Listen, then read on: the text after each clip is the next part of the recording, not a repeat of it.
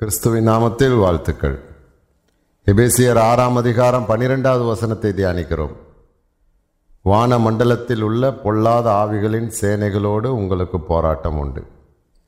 இது இயேசு கிறிஸ்து மரித்து உயிரோடு எழுந்த பின் அதற்கு பின்பு பல வருடங்களுக்கு பிறகு பவுலடியார் மூலமாக சொல்லப்பட்ட வார்த்தைகள். பலர் நினைக்கிறார்கள் இயேசு சிலுவையிலே எல்லாவற்றையும் செய்து முடித்து விட்டார், பிசாசோடு நமக்கு பிரச்சனை இல்லை, பிசாசுக்கும் நமக்கும் எந்த விதமான தொடர்பும் இல்லை, சம்பந்தமும் இல்லை, அவன் தோற்கடிக்கப்பட்டவன். இவைகளெல்லாம் உண்மைதான், இவைகளெல்லாம் 100% உண்மை. ஆனால் இயேசு வென்றது போல நாம் வெல்ல வேண்டும் என்பது ஒரு சட்டம் வேதத்தில் இருக்கிறது. ஒரு மனிதன் இயேசுவை போல மாற வேண்டும் என்று விரும்புவானால் எபேசியர் 4:11 அவன் இயேசுவை போல வாழ்ந்து காட்ட வேண்டும். அந்த வகையிலே தான் இயேசு சுவாமி நமக்கு இந்த உலகத்திலே சில போராட்டங்களை அதன் வழியாக நடந்து நம்மை நாம் நிரூபிக்க வேண்டும் என்று கர்த்தர் விரும்பி அந்த ஜெயத்தை பெறும்படியாக நமக்கு ஒரு வாய்ப்பை கொடுத்திருக்கிறார். எனவே சரியாக இதை புரிந்து கொள்வீர்களானால் இந்த காரியத்திலே நீங்கள் ஜெயம் பெறுவீர்கள். கர்த்தர் உங்களை ஆசீர்வதிப்பாராக. அப்போது இதுதான் அது உண்மையான விஷயம். நிறைய சபைகளெல்லாம் ரொம்ப பேசுவாங்க, ஊழியர்கள் நிறைய பேசுவாங்க. என்ன பேசுவாங்க? பிசாசெல்லாம் கிடையவே கிடையாது, அவனெல்லாம் கடவுள் பக்கத்தில் வர முடியாது. நான் என்ன கடவுள் கூட சம்பந்தம் கலக்கிறான்னா சொல்கிறேன், நானும் அதை தான் சொல்கிறேன்.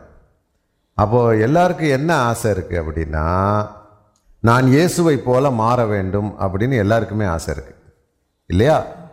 அப்போ இயேசுவை போல மாறணும்னா இயேசுவை போல வாழணும், அதுக்கும் எல்லாருக்கும் ஆசை இருக்குது. என்ன ஆசை இருக்குது? இயேசு எப்படிப்பட்டவர் உனக்கு தெரிஞ்செல்லாம் சொல்லு. அவர் ரோட்டில் நடந்து போகும்போது லூக்கா 8-ம் அதிகாரத்தில் 12 வருஷம் பெரும்பாடு உள்ள ஒரு ஸ்திரீ வஸ்திரத்தின் ஓரத்தை தொட்டால் சுகம் பெற்றுக்கொண்டார் இல்லையா? அப்போ எல்லாருக்கும் என்ன ஆசை? நானும் இயேசுவை போல மாறணும், நானும் ரோட்டில் நடக்கணும், எல்லாரும் முண்டி அடிச்சுட்டு வந்து என்னுடைய வஸ்திரத்தை தொடணும், சுகமாயிடணும். அப்போ இயேசுவை போல நான் இருக்கிறேன். மார்க் 1-ம் அதிகாரம் 24, 34 அந்த வசனங்கள் எல்லாம் நீ வாசி பார்த்தேன்னாலும், மார்க் 5-ம் அதிகாரம் 7-ம் வசனத்தில் வாசித்தாலும், சும்மா ரோட்டில் போயிட்டுருக்கிறார் இயேசு, உடனே பிசாசு அலறுது, எங்களை கெடுக்கவா வந்தீர், காலத்துக்கு முன்னே எங்களை வேதனைப்படுத்த வந்துட்டீரா. அவர் போகிறதே இவங்களுக்கு வேதனை, வழி தாங்க முடியல. இயேசு போனாலே ஊழியர்களாகிய நமக்கெல்லாம் என்ன ஆசை? நானும் அப்படி ரோட்டில் போகணும், பிசாசு போன உடனே அலறணும், அப்படி ஒரு ஆசை. இப்போ இயேசுவை போல் வாழணும் அப்படின்னா இயேசு அப்பத்தை எடுத்து ஸ்தோத்திரம் பண்ணி அதை பிட்டு 5000 பேர் கொடுத்தாரே, நான் அப்படி வாழணும், இயேசுவை போல் வாழணும். அந்த யோவான் 9-ம் அதிகாரத்தில் ஒரு கண் தெரியாத குருடனை பார்த்து இல்லையா, அவனுக்கு சுகம் கொடுத்தாரு, ஏகப்பட்ட அற்புதம். அவரிடத்திலிருந்து வல்லமை புறப்பட்டு அங்கே இருக்கிற எல்லாரையும் சுகமாக்கினது, அப்படி இருக்குது பைபிளில். அப்போது இப்படிப்பட்ட இயேசு போல் நான் வாழணும், நான் போகணும், நிற்கணும், அற்புதம் நடக்கணும். இது ஒரு இயேசு தான். இது இன்னொரு இயேசு இருக்கிறார், ஒரே ஒரு வஸ்திரம் வைத்து கொண்டிருந்த இயேசு இல்லையா? இப்போ இதை பார்த்தோன்னே சொல்லுவாங்க, நீங்கள் எதுக்கு நிறைய வஸ்திரம் போடுறீங்க அப்படின்னு சொல்லி கேட்பாங்க. அப்போது ஒரே ஒரு வஸ்திரம் வைத்து கொண்டிருந்த இயேசு, அதுக்கு பிறகு இரவெல்லாம் ஜெபம் பண்ணி கொண்டிருந்த இயேசு, தூங்கவே இல்லை, அப்படி ஒரு இயேசு இருக்கிறார். எந்த இடத்துல எழும்பி பிரசங்கம் பண்ணாலும் பிரச்சனையோடு தான் முடியும். ஒரு பிரசங்கம் கூட அவர் முழுமையாக பேசி முடிக்க விடலை, அப்படி ஒரு இயேசு இருக்கிறார். அப்புறம் மனுஷன் ஒரு இயேசுன்னு சொல்லிட்டு வரீங்களா? அப்போ எத்தனை இயேசு இருக்கார்? அதான் அந்த இயேசுவின் மறுபக்கம். நம்ம இப்போ மக்களுக்கு போதிச்சு கொடுக்குறதெல்லாம் என்ன? இயேசுவை போல மாறு. இயேசு கையை நீட்டினார், அவன் கீழே விழுந்தான். அது இந்த கெட்செமனே தோட்டத்தில் யாரை தேட வந்தீர்கள்னு சொன்ன உடனே விழுந்துட்டாங்க, பின்னிட்டு விழுந்தார்கள். பவர் அவர் இயேசுன்னா அவன் கடவுள் இல்லையா? அதைத்தான் மக்கள் பிடித்து கொண்டு என்ன சொல்கிறாங்க? நான் இயேசுவை போல் மாறிடணும், இயேசுவை போல் மாறிடணும். இயேசுவுக்கு மறுபக்கம் இருக்குது, ஒரு எல்லா மனுஷனுக்கும் 2 பக்கம் இருக்குது இல்லையா? இப்போ நம்ம நல்ல சட்டைக்கட்டையெல்லாம் போட்டு இது பண்ணுறோம், நிறைய சட்டைகள் நமக்கு யாரோ ஒரு வாங்கி கொடுக்குறது, காணிக்கையாக கொடுக்குறது. இல்லைன்னா நீங்கள் இது பர்சனலாக உங்களுக்கு துணி வாங்கிக்கிறீங்க அப்படின்னு பணம் கொடுக்குறது. அப்போ இப்படி சட்டை போட்டு உட்காந்துருக்கிறதுனால அப்போ அந்த சட்டையை தூக்கி தூர வீச முடியாது. ஒருத்தர் காணிக்கையாக கொண்டு வந்து கொடுத்தா இது எனக்கு தேவையில்லை அப்படின்னு வீச முடியாது. அதே மாதிரி நிறைய கொடுக்கவும் செய்கிறோம் இல்லையா? சரி, அது ஒரு பக்கம் இருக்குது. அப்போ நம்முடைய ரெண்டு பக்கம் இருக்குது இல்லையா? இப்போ நம்ம இங்கே உட்காந்து பேசுகிற நம்முடைய தனி வாழ்க்கை ஒன்று இருக்குது. அதே மாதிரி இயேசுவுக்கு தனி வாழ்க்கை ஒன்று இருக்குது. அந்த இயேசு என்ன அவர் சொல்கிறாரு, நரிகளுக்கு குழிகளும் ஆகாயத்து பறவைகளுக்கு கூடுகளும் உண்டு. நல்லா நிம்மதியாக உட்காந்து ஒரு ரெஸ்ட் எடுக்கிறதுக்கு ஒரு இடம் இருக்குது. நரிக்கு நினச்சிச்சின்னா டக்குன்னு போய் ஒரு குழிக்குள்ளே போய் உட்காந்துட்டு அப்படியே ஒரு 8 மணி நேரம் தூங்கிடும். மனுஷகுமாரனுக்கு தலை சாய்க்கிறதுக்கு கூட ஒரு இடம் கிடையாது. ஒரு 5 சென்ட் இடம் அவருக்கு பட்டா போட்டு யாரும் கொடுக்கல. அவர் அப்பா வழியில் சொத்து, அம்மா வழியில் சொத்து அவருக்கு வரலை இல்லையா? தலை சாய்க்க இடம் இல்லை. சரி, அதை விட்டுருவோமே. அப்போது இன்னும் சொல்லப்போனால் அவர் பிரயாணத்தில் களைப்படைந்தவராய் யாக்கோபுடைய கிணத்துல போய் உட்காருகிறார். அப்போ களைப்பு, அவருக்கு பசி வருது, களைப்பு வருது. இப்படி ஒரு இயேசு இருக்கிறார். வரி கட்டுறதுக்கு பணம் இல்லாமல் மீனை பிடிச்சி பேதுருக்கிட்ட சொல்கிறாரு, மீனை பிடித்து உனக்கு கட்டுறது இல்லைப்பா, எனக்கு சேர்த்து கட்டிறியா? மற்ற சீசர்கள் தெரியல, பேதுரு மட்டும்தான் கேட்குறாரு, என்கிட்ட வரி கேட்குறாங்க ஆண்டவரே. அப்போ இயேசுசாமிகிட்ட இல்லைன்ன உடனே அவர் சொல்கிறாரு, நீ எனக்கும் சேர்த்து வரியை கட்டிடு, ஏன்னா பிறகு நான் என்னையும் கேட்டாங்கன்னா பிரச்சனை ஆயிரும் அப்படின்னு சொல்லி. ஏன்னா அவருக்கு தெரிஞ்சிருச்சு, அதனால அவர் கட்டணும், ராயனுக்குள்ளதை ராயனுக்கு செலுத்தணும். அப்போ இப்படிப்பட்ட இயேசு பிசாசினால் சோதிக்கப்பட்டு உப்புரிகையின் மேலே கொண்டு போய் நிறுத்தப்பட்டு, அப்புறம் உயர்ந்த மலையின் மேலே பிசாசால் தூக்கி சுமக்கப்பட்டு அவர் அப்படி வாழ்ந்த ஒரு இயேசு இருக்கிறார். அந்த இயேசுவை யாருமே விரும்புகிறதில்ல. ஏன்? அந்த இயேசு போல வாழணும் அப்படின்ட்டு வாழ்ந்தால்தான் இந்த இயேசு போல் வாழ முடியும். ரெண்டு இயேசு நம்ம அறிமுகப்படுத்துகிறோம் இல்லையா? நீ மறைவான இடத்துல அந்த இயேசுவை போல வாழ்ந்தால்தான் நீ பொது வழியிலே இப்படி வாழ முடியும். அப்போ நம்ம இதை மாத்திரம் பிடிக்கிறது அல்ல. அப்போது அந்த மறைவான இயேசு என்ன சொல்கிறார்? என்னை போல மாற வேண்டும் என்று சொன்னால் நான் எப்படி பிசாசை ஜெயித்தேனோ அதுபோல் நீனும் ஜெயித்து காட்டணும். அதான் விஷயம். வேறு ஒன்றும் பிசாசை கொண்டு வந்து மூட்டி விட்டு இருந்தேன் அந்த ஜாலியாக ராஜாக்கள் மாதிரி அவங்க நேரம் போகலைன்னா ஒரு சிங்கத்து கூட சண்டை போட வைப்பாங்க, அதை பார்த்து ரசிப்பாங்க. அப்படி அல்ல இயேசு. அப்போ தாவீது கூட ஒரு சிங்கத்தை வர வைத்து அவர் தானே செய்திருக்கணும், ஒரு ஆட்டுக்குட்டியை பிடிக்க வச்சு. அவர் இல்லாமல் அது நடந்திருக்காதுல்ல. அப்போ தாவீதுக்கு பலத்தை கொடுத்து தாவீது அதை வாயை ஒரு ஆட்டுக்குட்டியை கிழிக்கிறது மாதிரி கிழிக்கிறோன்னா ஒரு 16-18 வயசு பையன் ஒரு சிங்கத்தை, அந்த நேரம் சிங்கம் அவரை விட கிட்டத்தட்ட 3 மடங்கு பெரியதாக இருந்திருக்கணும் இல்லையா? அப்போ கிழித்து தள்ளிட்டாரே, சிம்சோன் வாயை பிடிச்சி கிழித்து கொண்டு போட்டாரே. அப்போ ஆண்டவர் நம்மளை ஜெயிக்கணும் அப்படின்னு விரும்புகிறார். அவரை போல் மாறணும்னா அவர் நடந்தது போல் நாம் நடந்து கொள்ள வேண்டும். பேதுரு எழுதுகிறார் இல்லையா, அவருடைய அடிச்சுவடுகளை பின்பற்றி அதை போல் நடக்கணும். இப்போ இந்த இயேசு பிசாசுகளை பல தடவை நேருக்கு நேரு சந்தித்து ஜெயித்தார். யோவான் 14ஆம் அதிகார கடைசி வசனத்தை நினைக்கிறேன், அதில் சொல்கிற அந்த உலகத்தின் அதிபதி வருகிறான், அவனுக்கு என்னிடத்தில் ஒன்றுமில்லை, நம்ம எந்திரிச்சு போவோம் வாங்க அப்படின்னு சொல்லி சொல்கிறார். மார்க்கு மத்தேயு 4ஆம் அதிகாரங்களில் வாசிக்கிற பொழுது இயேசு சொல்லுகிறார், சில காலம் பிசாசு அவரை விட்டு விலகினது அப்படின்னு சொல்லி சொல்லப்பட்டிருக்குது. அப்போ பிசாசுக்கும் அவருக்குமான போராட்டம் நேரடியாகவோ மனிதர்கள் மூலமாகவோ தொடர்ந்து கொண்டே இருந்தது. அவர் பிறந்ததுலேருந்து, உலகத்தில் பிறந்தது, பிறக்கிறதுக்கு முன்னால் அந்த வயிற்றில் அந்த குழந்தை உற்பத்தியான அந்த நிமிஷத்திலிருந்து யுத்தம் ஆரம்பிச்சிருச்சு. அப்போது அந்த குழந்தையை கொல்ல, அவர் ஓட, அந்த தாயார் ஓட, இது ஆரம்பிச்சுட்டே இருந்தது போல் அவர் எல்லாவற்றிலையும் ஜெயித்து ஜெயித்து ஜெயித்து ஜெயித்து வந்ததுனால நம்மையும் அப்படி ஜெயிக்கணும் அப்படின்னு கர்த்தர் விரும்புகிறார். அதுக்கு தான் வெளிப்படுத்தல 7 சபைகளுக்கும் ஜெயம் பெறுகிறவன் எவனோ அவனுக்கு இதை தருவேன்னு சொல்லியிருக்கிறார். இல்லை, நான் சொல்ல வேண்டிய அவசியம் இல்லையே. இன்றைக்கி ஒரு நிறைய பேர் என்ன சொல்கிறாங்கன்னா, வெளிப்படுத்தலே கிடையாது, அது தரிசன புஸ்தகமாக இயேசுசாமி சிலுவையில் எல்லாத்தையும் முடிச்சுட்டு போயிட்டாராமா. அவன் என்ன ஒரு பைத்தியகார்த்தனமாக பேசிக்கிட்டு இருக்காங்க இன்றைக்கி உலகத்தில். அதையும் மக்கள் கேட்டுக்கிட்டு இருக்கிறாங்க. இயேசுசாமி சிலுவையிலேயே எல்லா வாதையும் முடிச்சிட்டாரு அப்படின்னு சொல்லி சொல்கிறாங்கன்னா, அந்தி கிறிஸ்துவுடைய முத்திரை இனி வருதா, இதுக்கு முதல்ல வருதா? அந்தி கிறிஸ்துவுடைய முத்திரை வரப்போகுதுன்னு தெரியுமா? அது வெளிப்படுத்தல இருக்குதுன்னு தெரியுமா? 13ஆம் அதிகாரம் கடைசி வசனத்தில் இருக்கா இல்லையா? இப்போ அந்த கடைசி முத்திரை அது வரும்போது இவன் என்ன செய்வான்? தரிசனம்னு சொன்னால் இது நடக்கக்கூடாதுல்ல, இல்லையா? சரி, அப்படி இன்னொன்று எடுத்துக்கிடுவோமே. இப்போ நீ நல்லா யோசிச்சுப்பார். இது வந்து வெளிப்பாடு தரிசனம் அப்படின்னு வச்சுக்கிட்டோம் அப்படின்னா, வெளிப்பாடு அதாவது வெளிப்படுத்தின விசேஷம் எல்லாமே ஆவியில் பார்த்தது தான், அது வந்து நிஜம் கிடையாது அப்படின்னு ஒரு முட்டாள் சொல்லுவானா இருந்தால், அப்போது 1000 வருஷம் அரசாட்சி இப்போ நடந்து கொண்டு இருக்கணும். ஆமாவா இல்லையா? இயேசு சிலுவையில் வாதையெல்லாம் முடிச்சிட்டாரு, இயேசு சிலுவையிலே வெளிப்படுத்தினதெல்லாம் முடிச்சிட்டாரு. அப்போ இது எந்த காலமாக இருக்கணும்? கடைசி காலமும் இல்லை. கடைசி காலம் முடிஞ்ச காலம். முடிஞ்ச காலம் என்ன காலம்? வெளிப்படுத்தல் 20வது அதிகாரத்தின்படி 1000 வருஷம் அரசாட்சி இப்போ நடந்து கொண்டு இருக்கணும், இல்லையா? அப்போ 1000 வருஷம் அரசாட்சி நடந்து கொண்டு இருந்தால் அது பரிசுத்தவான்கள் தான் ஆளணும். இன்றைக்கி யார் பரிசுத்தவான்கள் ஆள்றாங்க? உலகத்தில் தீமையே இருக்காது. விரியன் பாம்பு வலைக்குள்ளே சின்ன குழந்தை கையை விட்டு விளையாடும். இன்றைக்கி இவனை கையை விட சொல்லுங்களேன், ஒரு பாம்புக்கு கொத்துக்குள்ளே ஒரு பாம்பை கையை எடுக்க சொல்லுங்களேன். அப்போ 1000 வருஷம் அரசாட்சின்னா அது கொத்தக்கூடாது. சிங்கம் மாட்டை போல் புல்லை திங்கணும். இப்போ எங்கே புல்லை திங்குது? தானும் கெட்டு தன்னுடைய ஜனங்களையும் கெடுத்து ஒரு அவமானமான சின்னமாக உலகத்தில் திகழ்கிறாங்க. பிசாசுக்கு வாயாக மாறிடுறாங்க. பிசாசு என்ன சொல்கிறான்? வெளிப்படுத்தலை நம்பிராத அப்படின்னு சொல்ல வைத்து அதுக்குள்ளே அந்த பயத்தை மக்களிடத்துலேருந்து எடுத்து எப்படியும் பாவம் செய் அப்படின்னு சொல்ல. இப்போது அது சிலுவையிலே முடிஞ்ச விஷயம்னா இன்னொன்று என்ன தெரியுமா?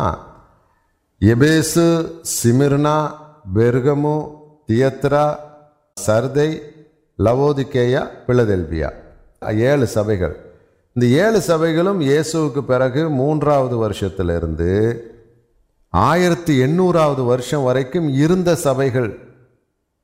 அப்போ தரிசனமாக இருந்தால் அந்த சபை இருக்கிற இன்னைக்கு இருக்குது. அந்த சபையுடைய சிமிர்னா சபை இருந்த இடங்கள் இருக்கிறது, எபேசு சபை இருந்த இடங்கள் இருக்கிறது, அங்கே பல பரிசுத்தவான்கள் மரித்ததுக்குள்ள அடையாளங்கள் இருக்கிறது.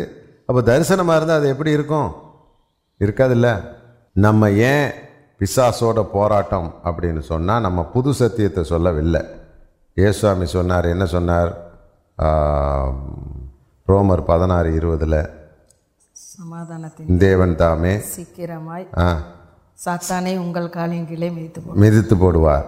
அவர் சிலுவையில் மிதிக்கலை, சீக்கிரமாக மிதிப்பாருங்கிறாரு.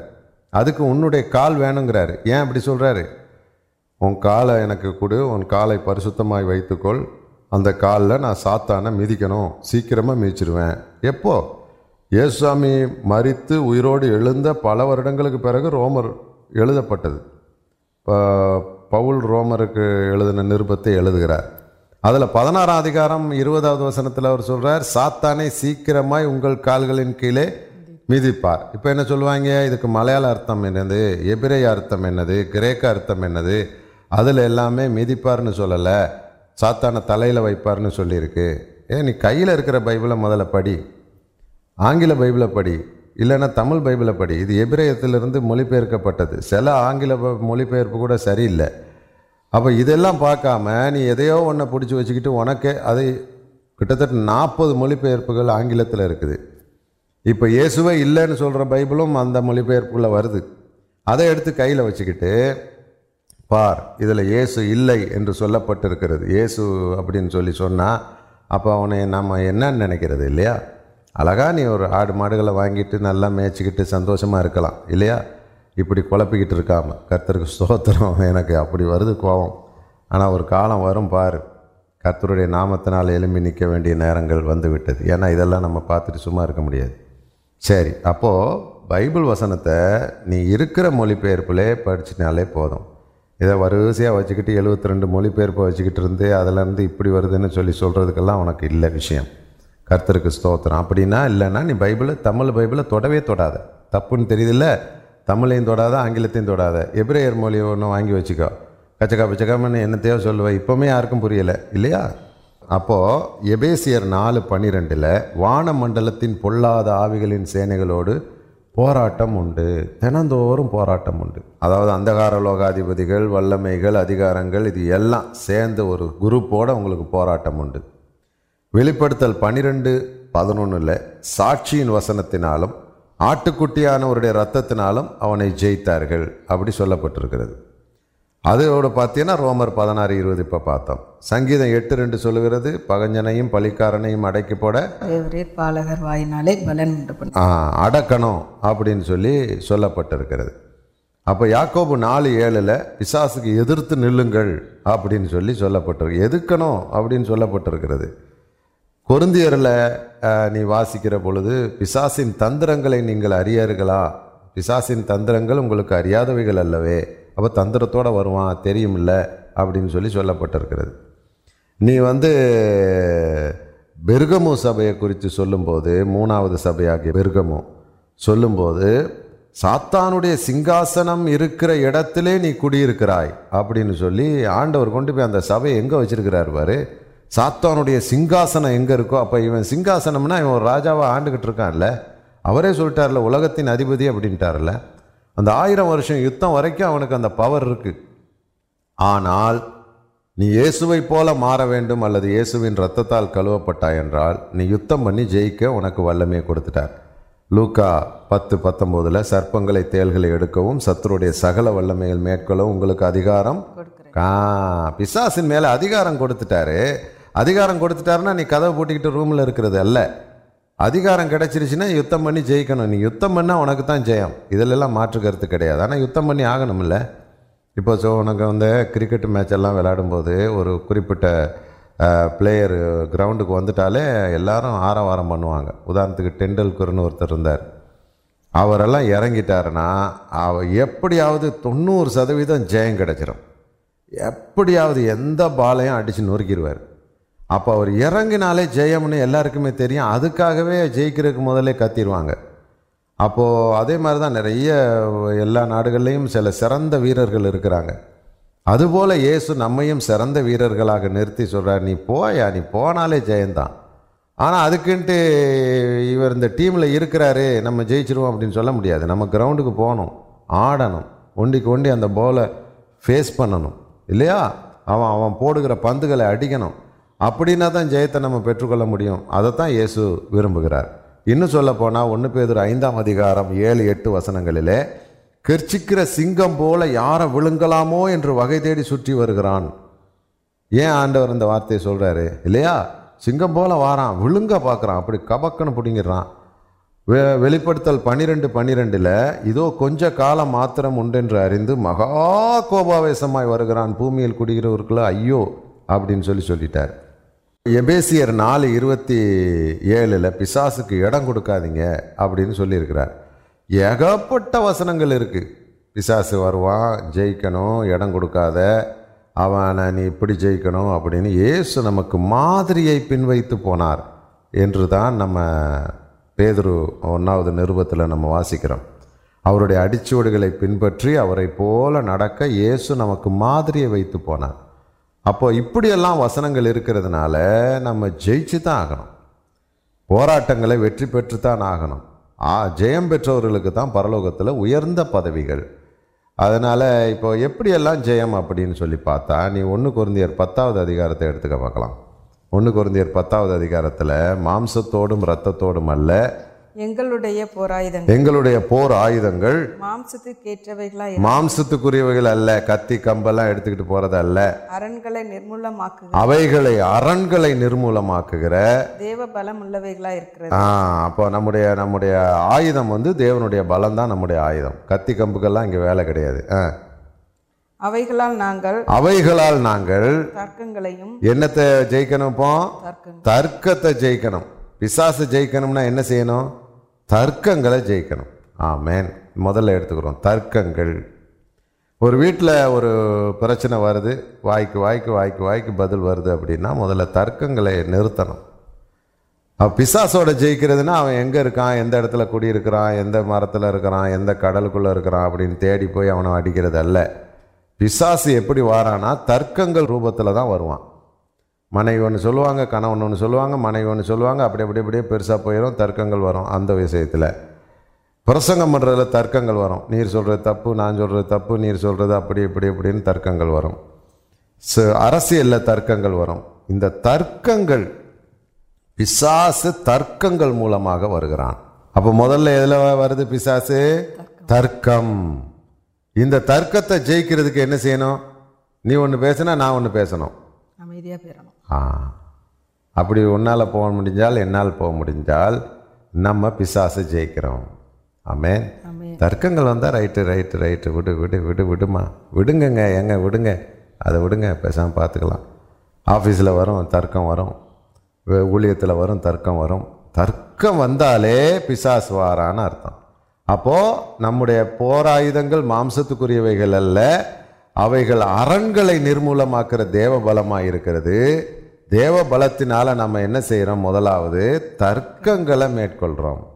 வீண் தர்க்கம். இப்போ ஒருத்தர் வந்து ஒண்டி கொண்டி இப்படி அப்படி இப்படி இப்படின்னு தர்க்கம் பண்ணார்னா, சாமி நல்லா இருப்பீங்க, நீங்கள் இந்த தான் வாசல் இருக்குது, இப்படி போயிட்டு வாங்க, திட்டிக்கிட்டே போனால் போங்க.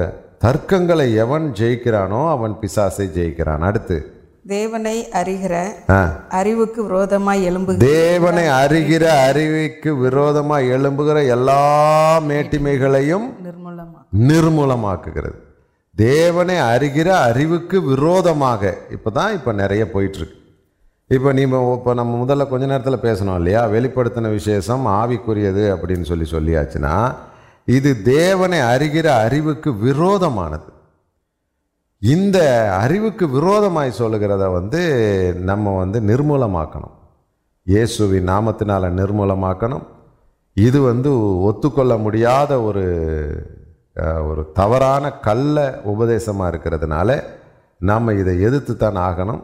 அப்போது தேவனை அறிகிற அறிவுனா என்ன? வெளிப்படுத்தல் விசேஷங்கள் இனி சம்பவிக்க வேண்டியவைகள், வருகை இனி வருகையே கிடையாதுட்டாங்களே, வாதையே கிடையாதுட்டாங்களே. அப்போ இப்போ நடக்கிறதெல்லாம் என்னது? இதெல்லாம் இது கடைசி காலத்தின் ஆரம்பம்.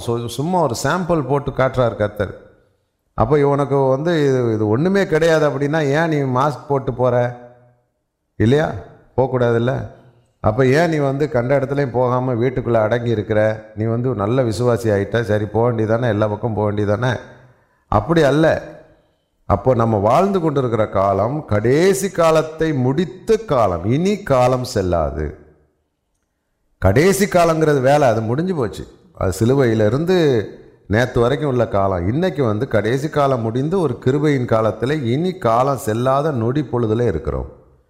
கர்த்தருடைய வருகையை மறுதளிக்கிறாங்களே. இயேசு வருகிறார்னு சொன்னால் ஏன் வரலை அப்படின்னு சொல்லி கேட்குறது மாதிரி கர்த்தருடைய வருகையை மறுதளிக்கிறாங்க. அப்போ தர்க்கங்கள். அடுத்ததாக தேவனை அறிகிற அறிவு, அதைக்கிலிருந்து மக்களை திசை திருப்புறாங்க. இது இப்படி இல்லை, அது அப்படி இல்லையே. பிரசங்கம் பண்ணுறதுக்கு எத்தனையோ இருக்கப்பா. இயேசு சிலுவையிலே மரித்தார், மனம் திரும்புங்கள், ரட்சிக்கப்படுங்க, பரலோகம் போகணும்னா அதெல்லாம் சொல்ல மாட்டாங்க. புறஜாதி மக்களுக்கு போய் சுவிசேஷம் அறிவிக்காமல் அந்த சபையில் ஒரு நாள், இந்த சபையில் ஒரு நாள் எடுத்து வச்சுக்கிட்டு ஏதோ புதுசாக ஒன்று சொல்கிறத மாதிரி சொல்லி அந்த சபையில் இருக்கிற அத்தனை பேரை எடுத்து கை தூக்க சொல்லுங்கள். யாராவது உன்னுடைய பிரசங்கத்தின் மூலம் ரட்சிக்கப்பட்டு வந்தாங்களா அப்படின்னு சொல்லி பாவ மன்னிப்பு நிச்சயம் பெற்றிருக்கிறாங்களா அப்படின்னெல்லாம் பார்த்தா ஒரு 2-3 வேணால் எடுக்கலாமே தவிர வேறு ஒன்றும் இருக்காது. இவங்கெல்லாம் எப்படிப்பட்ட கூட்டம்? இவர்கள் வந்து அந்த போதகர் சரியில்லை, இவர் சரியில்லை, இவர் சரியில்லை, இவர் சரியில்லை அப்படின்னு வர்ற கூட்டத்தை எல்லாம் சேர்த்துக்கிட்டு தேவனை அறிவுக்கு அறிகிற அறிவுக்கு விரோதமாக எழும்புகிற எல்லா காரியத்தையும் நம்ம நிர்மூலமாக்கணும். அடுத்து எல்லா எண்ணத்தையும் நீ கிறிஸ்துவுக்கு கீழப்படுத்துறீன்னா நீ ஜெயிக்கிற அப்படின்னா என்ன அர்த்தம்? உட்கார்ந்தவுடனே பல எண்ணங்கள் வரும். கணவனுக்கு விரோதமாக எண்ணங்கள் வரும், மனைவிக்கு விரோதமாக எண்ணங்கள் வரும். வெளியே நல்லா நேசிக்கிற மாதிரி இருப்போம், ஐயோ இவனை போய் கட்டினமே ச அப்படின்னு எண்ணம் வரும். இது பிசாசினால் வருகிற எண்ணம். இந்த மனைவி இருக்காளப்பா, இவளை போய் நம்ம ச அப்படின்னு எண்ணங்கள் வரும். நிறைய எண்ணங்கள் வரும், பாவ எண்ணங்கள் வரும். கணவன் மனைவியாக வாழ்ந்தாலும் வேறொருத்தர் கூட வாழ்கிற கற்பனை எண்ணங்கள் கூட வரும். அப்போது அந்த எண்ணங்கள் தான் நம்முடைய பார்வையெல்லாம் சிதற பண்ணுகிறது. ரைட்டு, பார்க்கணும் அல்லது பேசணும் அல்லது பொய் சொல்லணும் அல்லது திருடணும். இந்த எண்ணத்தை கண்ட்ரோல் பண்ணிட்டோம் அப்படின்னா நம்ம சரியாயிடுவோம். இந்த திருட்டுத்தனங்கள், பொய், களவு எல்லாமே எண்ணம் தான் நமக்கு ஆரம்பம். அப்போ எல்லா எண்ணங்களையும் ஒரு மனுஷன் மேற்கொள்வானால் அவன் தான் பிசாசை ஜெயிக்கிறவன். கீழ்படுத்தி, எண்ணங்களை கீழ்படுத்தி சிறைப்படுத்தணும். அந்த எண்ணங்களை சிறைப்படுத்தணும். ஏன்னா அந்தரங்கங்களையும் கர்த்தர் நியாயம் தீர்ப்பார். எல்லா அந்தரங்கங்களையும் நியாயம் தீர்ப்பார்னா கோடி மக்கள் மத்தியில் அந்தரங்கமாக யோசித்தது, அந்தரங்கமாக சிந்தித்தது, அந்தரங்கமான காரியங்கள் செய்ததெல்லாம் மேலே வரும்போது ரொம்ப அவமானம், கூனி குறுகி போய்விட வேண்டியிருக்கும். எனவே பிசாசு ஜெயிக்கிறதுனா நிறைய பேர் கேட்பாங்க, எப்படி பிரதர் பிசாசு ஜெயிக்கிறது? ஏதோ பில்லி சூன்யம் பண்ணிட்டாங்க, எனக்கு வயிறு வலிக்கு பில்லி, அது வந்து ஜெயிக்கிறதா? அப்படியெல்லாம் இல்லை. முதல்ல தர்க்கங்கள், அடுத்து என்னது, தேவனை அறிகிற அறிவுக்கு விரோதமாக இருக்கிற காரியங்கள், அடுத்த எண்ணங்களையும் சிறைப்படுத்துறது. வேற என்ன இருக்கா? உங்கள் கீழ்ப்படுதல் போதும். கீழ்ப்படுதல் நிறைவேறும் போது போதும். அப்போ இதுதான் அந்த மூணு செய்யும் போது தான் கீழ்ப்படுதல் நிறைவேறணும். கீழ்ப்படுதல் வந்து அது அது அது வந்து ஒரு ஒரு ஒரு பாத்திரத்தில் ஊற்றுகிற தண்ணீரை போல. இப்போ என் பாத்திரம் நிரம்பி வழிகிறதுன்னு சொல்லியிருக்குல்ல, அப்போ நம்முடைய வாழ்க்கையிலே நமக்கு கீழ்ப்படுதல் நிறைவேறணும். அதனால தான் ஆபிரகாமை பார்த்த ஆண்டவர் 22வது அதிகாரம் ஆதியாகமம் 12வது வசனம், 12வது வசனத்தில் என்ன சொல்கிறார் அப்படின்னா, நீ தேவனுக்கு கீழ்ப்படுகிறவன், பயந்து நடக்கிறவன் என்று இப்பொழுது அறிந்திருக்கிறேன். அப்போதான் அவர் கிட்டத்தட்ட அவர் அழைத்தது வந்து 12வது அதிகாரம் ஆதியாகமத்தில். அதுக்கு பிறகு 22வது அதிகாரம் 12வது வசனம் வருகிற பொழுது ஒரு 36 வருஷம் அல்லது 37 வருஷம் கர்த்தரோடு நடந்தார். இந்த 37 வருஷமும் ஆபிரகாமை கர்த்தர் உற்று பார்த்துக்கிட்டு இருந்தாலும் அவருடைய கீழ்ப்படிதல் நிறைவேறலை. அதுக்கு அவர் பரீட்சை வச்சுக்கிட்டு பார்த்துக்கிட்டே இருந்தார், எந்த இதில் அவனை கீழ்ப்படிவான்னு பார்க்கலாம். அப்போது தேவனுக்கு பயப்படுகிறவன் என்று இப்பொழுது அறிந்திருக்கிறேன். இப்போ ஆபிரகாம் கீழ்ப்படிந்தார், ஆபிரகாம் விசுவாசித்தார், ஆபிரகாம் தேவனுக்கு பயந்து நடந்தார். அப்போந்தான் அந்த நிறைவடைந்தது. அப்போந்தான் அவர் ஆண்டவர் சர்டிஃபிகேட் கொடுத்து முத்திரை கொடுக்குறார், நீ பரிசுத்தவான் அப்படின்னு. அது மாதிரி நம்முடைய கீழ்ப்படிதல் நிறைவேற வேண்டும். கர்த்தர் உங்களை ஆசீர்வதிப்பாராக. இன்றைக்கி பார்த்தது ஒரு 4-5 செகண்டில் சொல்லுவோம்.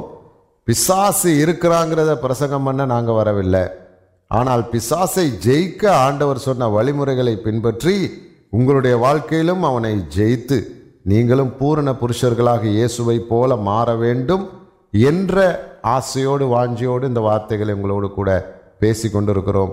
நீங்களும் ஜெயித்து ஜெயம் பெற உங்களை அன்போடு வாழ்த்துகிறோம். கர்த்தர் உங்களை ஆசீர்வதிப்பாராக.